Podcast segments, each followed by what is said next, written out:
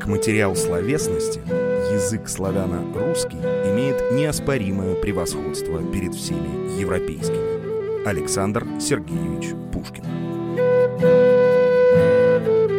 По слогам. Всем привет, друзья! С вами Никита Некрасов и «По слогам». Нынешнее слово употребляется в речи в основном старшим поколением. На мой взгляд, довольно скоро это слово может перейти в разряд архаизма. В жизни случается так, что мы что-то упускаем. Даже стараясь, можем не добиться результата. Вот в таких ситуациях мы можем сказать «прошляпил момент». В этом выпуске расскажу вам о выражении «прошляпить» и о производных от этого слова. Словарь. Так уж вышло, что в словаре сегодня будет два слова. Оба их можно отнести к появлению в русской речи и слово «шляпа», и слово «прошляпить». В немецком языке существует слово «schlafen» в значении «спать», то есть прошляпить значит проспать что-то, пропустить, упустить. По другой версии, слово «шляпа» появилось в русском языке в конце 16-го, начале 17 веков, время правления Бориса Годунова. Пришло оно из немецкого языка. «Слаппе» — так немцы называли головные уборы с широкими полями и круглой тульей верхней частью. На этом рубрика «Словарь» завершается. Переходим в историю, где рассмотрим массу интересных версий. История.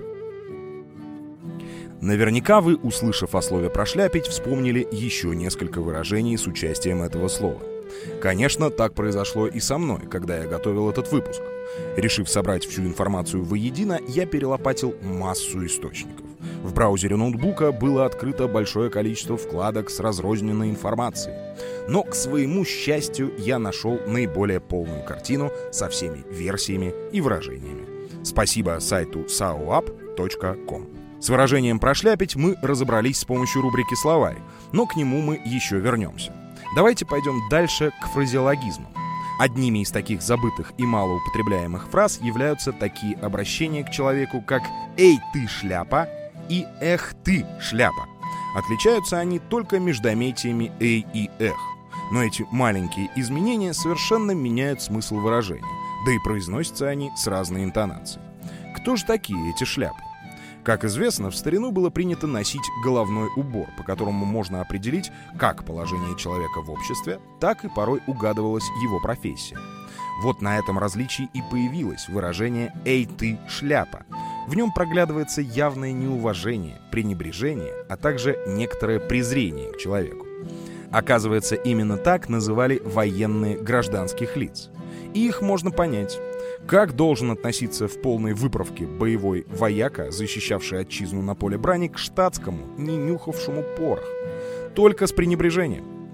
По другой версии, в дореволюционное время рабочий класс стал величать шляпами интеллигенцию, носившую в ту пору шляпы, в то время как пролетариат предпочитал кепки.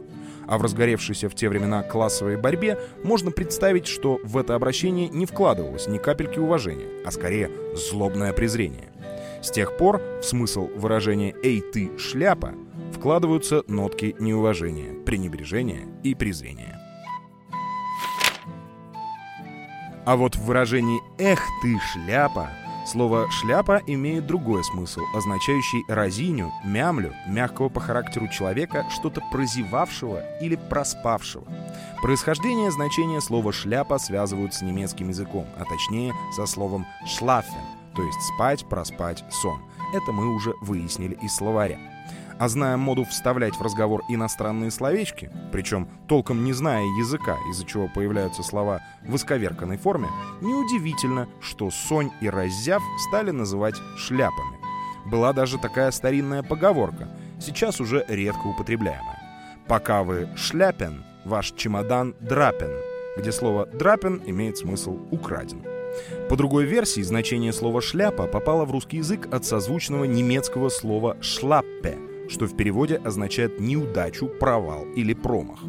В этом случае становится понятно, почему выражение «эх ты, шляпа» связывают с невезучим человеком, постоянно терпящим какие-то неудачи и попадающим в разные неприятные истории. Отсюда могло произойти слово «прошляпить». Это интересно. Наверняка, дорогие друзья, вы вспомнили еще одно выражение с участием шляпы. Правильно, дело в шляпе.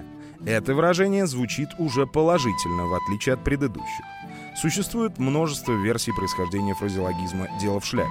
Рассмотрим наиболее правдоподобные. Одна из них связана с взяточничеством, которое процветало на Руси с давних пор. Так вот, чиновники разных рангов брали взятки почему-то в шляпы – если денежное вознаграждение чиновникам принималось, то это значительно увеличивало шансы на успех.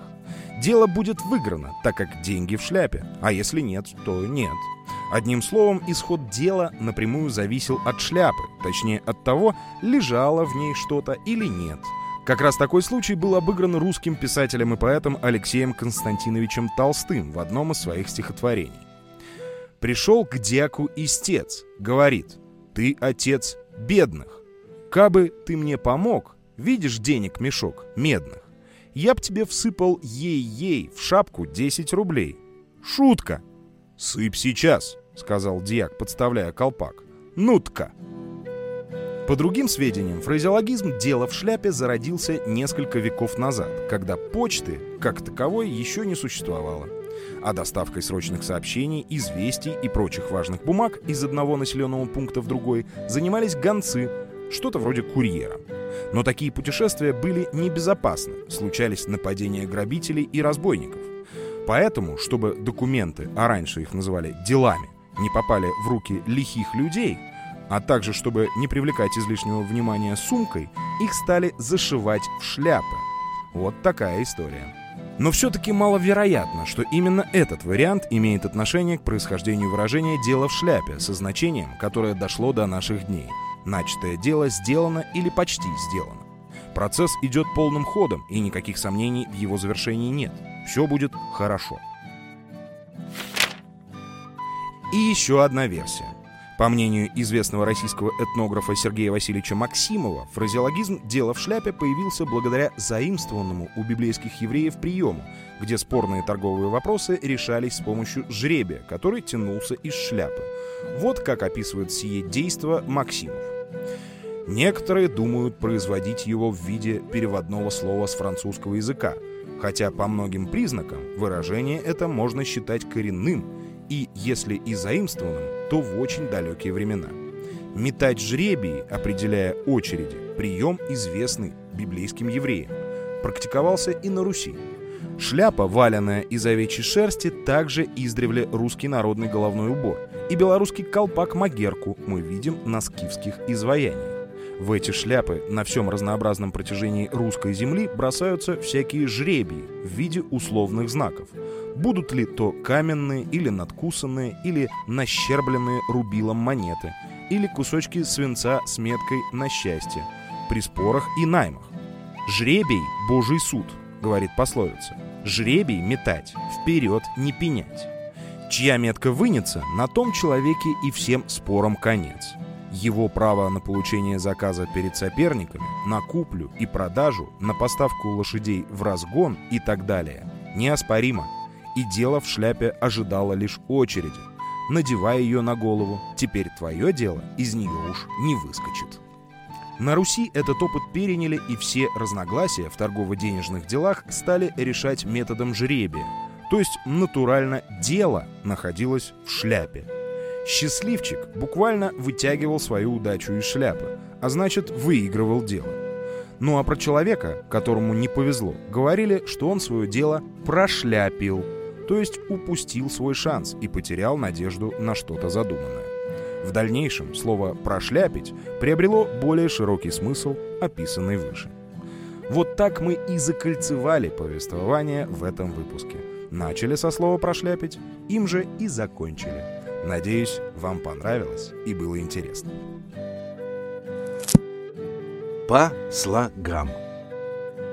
При любых возникших чувствах и мыслях приглашаю вас с комментариями в соцсети и телегу.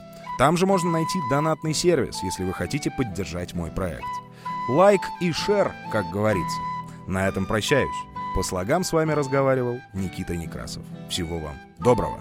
Пока.